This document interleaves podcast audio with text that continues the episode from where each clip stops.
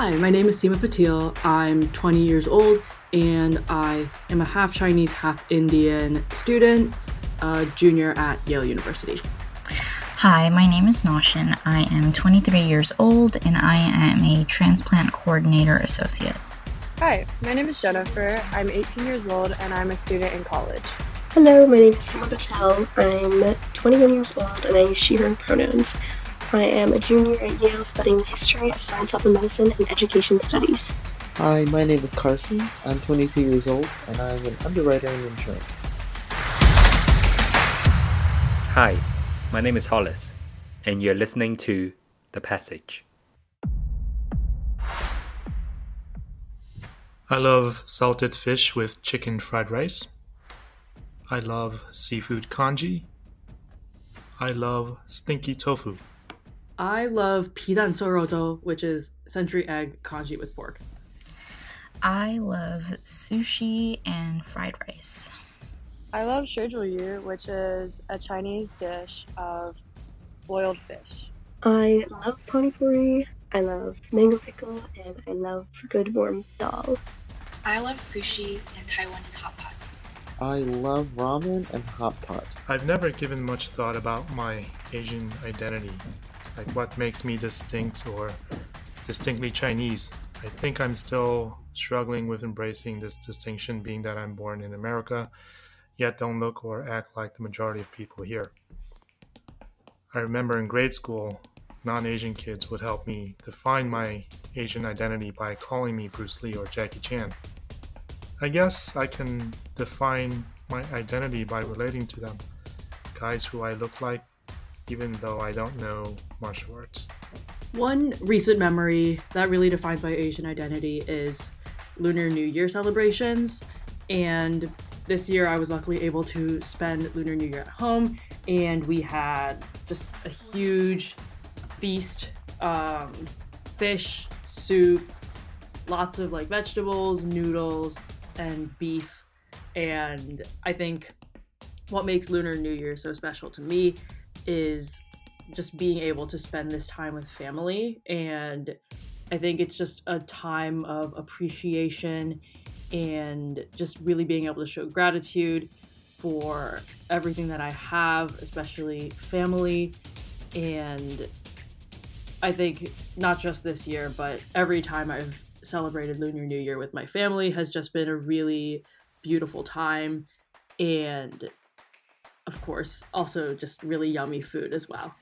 One memory that defines my Asian identity would be um, taking it back to uh, my years during like elementary, middle, and high school, where um, I would fast during the month of Ramadan, which basically means not eating or drinking anything um, during sunrise and uh, basically during the day. And uh, I would do this in school, and you know, I would be one of the few people doing it. Um, and um, that would just, I don't know, it was interesting in the sense that I felt like I stood out. Some people thought it was really cool and really interesting. Other thought others thought it was strange. Um, but it definitely helped to solidify my Asian identity. Think through what my Asian identity means to me, and one integral memory I have that's put me in the place where I am is the Atlanta shootings that occurred about a year ago. It really made me rethink uh, the work that I had been doing at school and all the celebration of culture that is around me. And it made me think about how Asians are racialized in America and what that means for me. I would say one memory that defines my Asian identity is when I learned how to cook Japanese food. I remember the first time I really connected with the Chinese side of my family.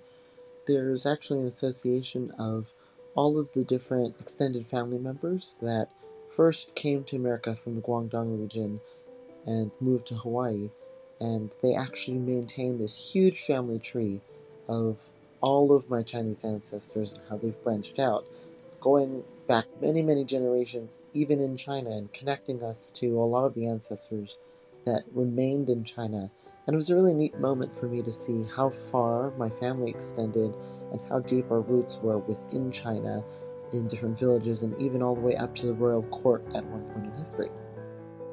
So I'm half Chinese and half Indian, and I think appearance wise, it's like very unclear that I am like specifically Chinese or Indian.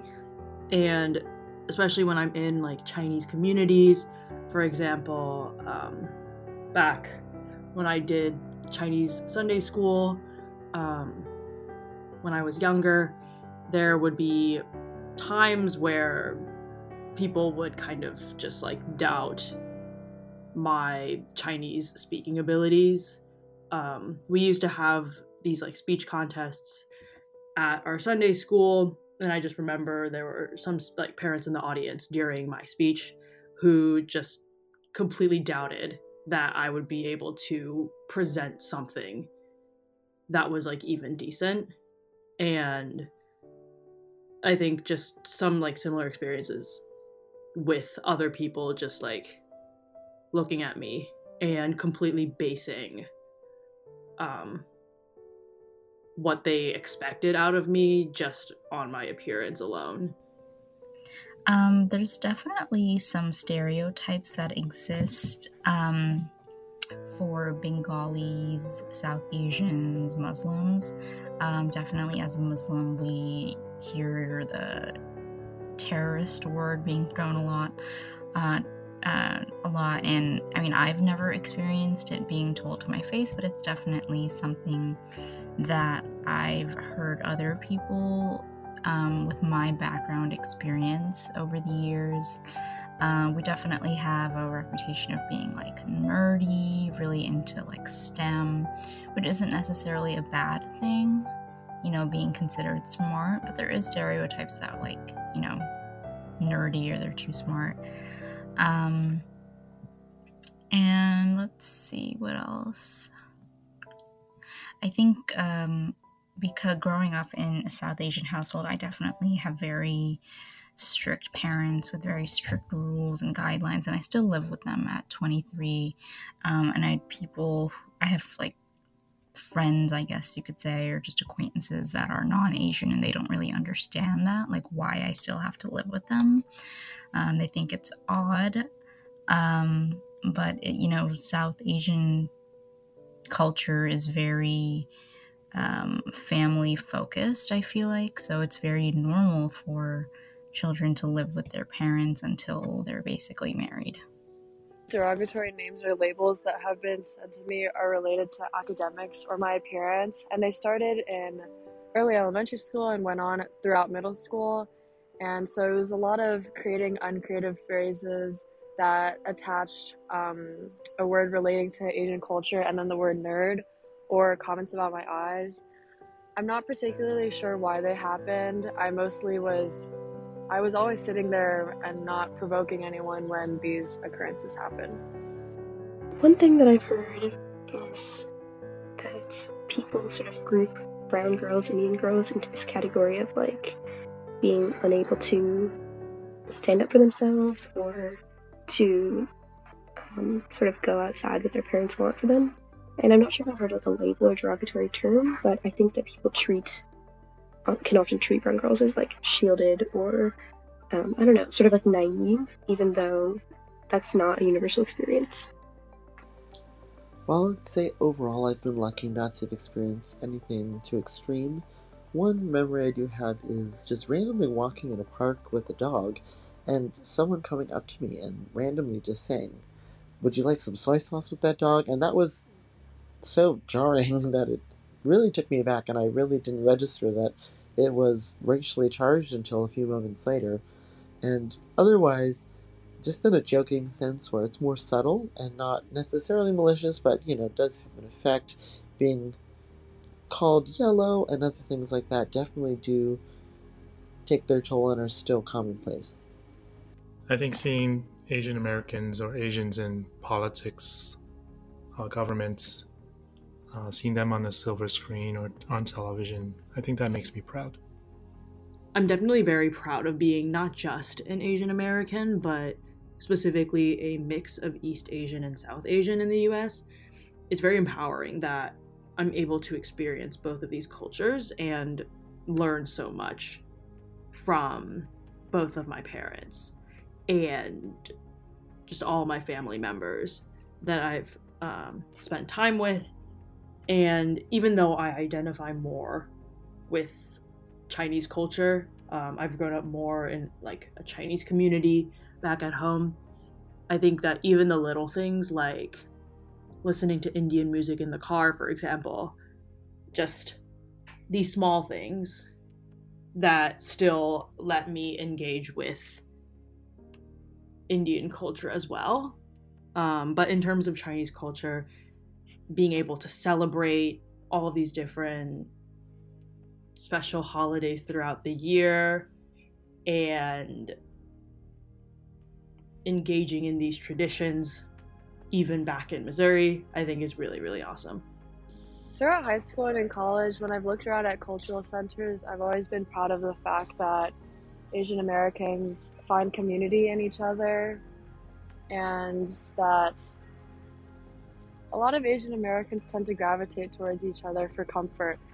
And I think it's good that we've been able to name that experience for ourselves.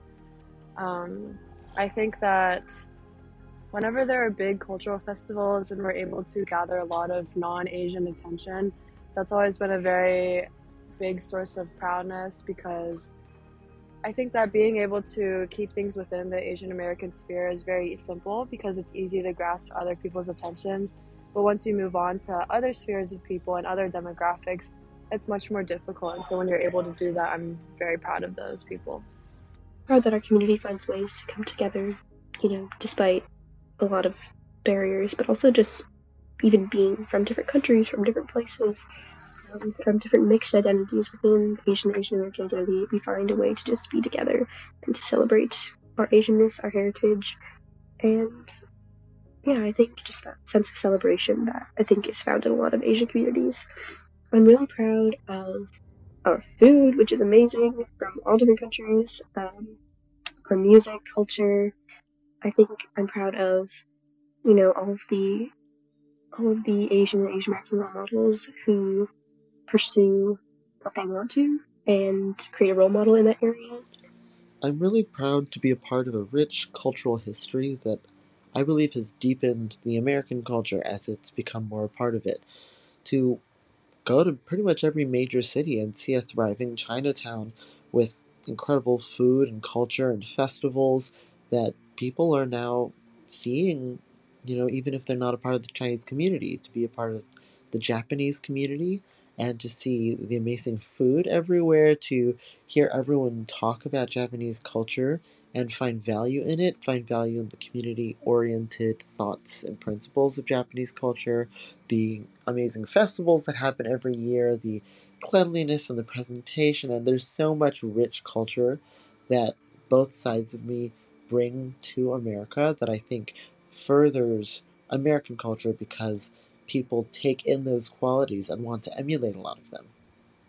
I think violence towards anyone um, should not be tolerated. I mean, it's definitely terrifying, um, to say the least. I think that, you know, it's you can't really say that it's unbelievable because just of all the other things that go on in this world and how many just terrible things happen on a daily basis. But I think just the fact that it's a combination of like verbal assault, but also physical assault, and you also have just discrimination, whether it be in public, like transportation, or even in the workplace. I think the fact that it's so widespread and I mean as a Chinese American as well, I know that like a huge proportion is geared towards Chinese people in particular. Um, and I think just a combination of all these things makes it just a very scary topic. Asian hate is very uncalled for. I think it's really sad that it's something that still exists in America today. I mean, when you go on social media, you still hear stories about um, Asian people being attacked on the subway or just on the street or just going home simply for the reason the, the reason simply being that they're Asian, that they look different. And it's really uh, unacceptable that it's something that still exists today in 2022. I believe that Asian is a very real thing, and I think that so often Asian Americans try to forget about the fact that we are racialized in this country, and a lot of people don't educate themselves on the history of Asians in America. And I don't blame those people because that is a history of trauma and hurt and discrimination. But I think that it's very real, and it's sometimes disappointing to see when other Asian Americans don't agree with that. Um, it's very unfortunate that Asian hate is not as talked about as other forms of hate. Not to diminish the hate against any other minority demographic or group, as they are equally or more important to talk about, but it's definitely very real. It's not talked about enough, and often that erasure is what makes a lot of Asian Americans confused about how they're racialized. Asian hate is a very painful topic. I think that it has affected a lot of families very personally and very viscerally. And I hope that we begin to see more solidarity and protection for Asian people. Um, I think Asian hate is a very broad, you know, description of a lot of violence that's enacted towards a lot of different people and also in a lot of different ways and I'm beginning to like question or or I'm curious about how the movement is going to like start to incorporate that like diversity of experience um, so that you know some of the violence that is not being talked about gets talked about. I would say it's a really unfortunate situation, I understand it stems from you know the fear factor of the coronavirus, but I feel like taking it out on a race that can be thought to be associated with is very immature in my opinion. And the fact that we're trying to, you know, create a more equal society in the United States on one aspect, I feel like it really brings us um, a lot of steps back in the primitive direction. I just feel very saddened by it. Based on my personal experience, I think Asian hate nowadays has become a lot more subtle, but it's still very real. It's less about extreme acts of violence, though I'm sure that still happens, and it's a lot more about microaggressions and small ways in which people make Asian Americans feel like they don't belong here fully yet, or that there's something about them that's still not fully accepted in America. I was born in New York City to two immigrant parents uh, who came from Hong Kong. Actually, that's where they met and fell in love. I was born in St. Louis, Missouri, and my mom is from Shanghai, China, and my dad is from Dharwar, India. Uh, he was born there and was raised in Mumbai. So I was born in Bangladesh and I came to New York uh, with my parents when I was a couple months old. I want to say like seven months old. And I grew up in New York ever since. My parents immigrated from China in their mid 20s, and I was born in America, specifically North Carolina. I was born in Flagstaff, uh, Arizona, near the Navajo Reservation. My parents worked for the Native American um, Health Services, and my dad is Gujarati. He was also born in the US, but my grandparents were born in India, and my mom is Native American. Uh, Turtle Mountain Ojibwe from Belcourt, North Dakota. I was born and raised in Tokyo, Japan until the age of 16, in which I immigrated with my parents to the United States. I was born and raised in Hawaii by my biological parents. My dream is to start a like nonprofit organization that focuses on teaching math to young girls, gender minorities, and I think that um, especially recently, there has been a huge there's been huge growth in women and gender minorities in computer science, which is amazing. But I think that specifically math still really hasn't seen much growth. Really good question and a very heavy one at that. I'm not quite sure what my answer is because I think often Asian Americans think that there are only two choices in life either assimilating or fully adapting to their fully adopting their culture and being very proud of it.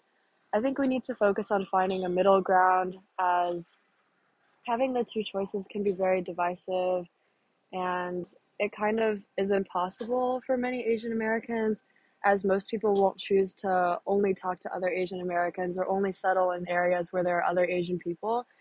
But a lot of us also don't want to assimilate at the same time and forget our culture and all the things that our parents worked hard to teach us. And so my American dream is something in between those two and finding that with other people as well.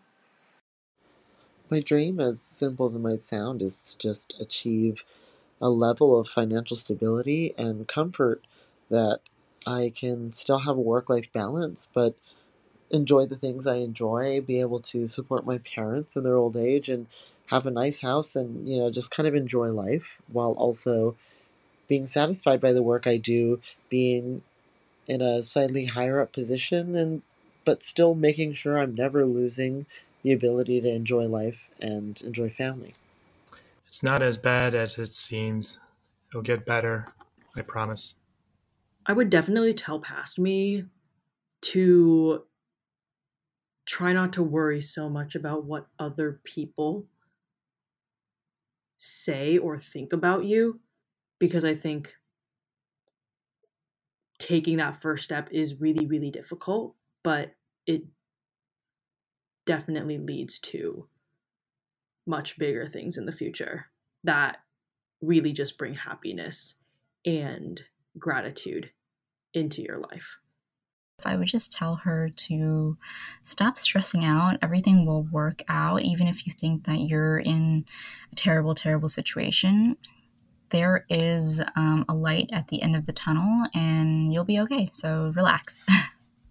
Speak to past me, and I would ask early high school version me to really consider what it means to be proud of culture and consider the nuances that come with being Asian as I feel like when I began high school, I only thought about the good parts of being Asian because I was finally surrounded by other people who looked like me and who understood the second language that I spoke at home. But I think that I rushed through the pro- the process of being critical of being Asian American throughout the later years of high school, and it was very traumatizing to suddenly read too much literature about how Asian Americans are racialized and how we've been discriminated against for so many centuries. So I wish that I had spread that process out over more years instead of going from one extreme to the other and now being in college and unsure of what that what I'm supposed to do with that. Having moved to New York City and being in the corporate world now, it can be too easy to forget where I come from. Hawaii, Japanese and Chinese roots, my family. It I can go too many days without seeing or interacting with other Asian people who are close to me because my family lives so far and frankly there isn't enough diversity yet in my workplace. And it's really important never to forget that that cultural heritage makes me stand out, but I can use that to my advantage. It makes me special, and it's something I never want to forget because it is tied to who I am and it will help me succeed because it's important to me. And if I ever re- truly forget it, that's when I'm really losing a lot of the value that I can bring to the world, to my job, and to my friendships, and to so much of what I offer to America. The Passage is brought to you by Eye, with special thanks to Carson, Hema, Jennifer, Noshin, Seema, Stephen, Asian American Culture Center, and Yale China Association. Thank you for listening.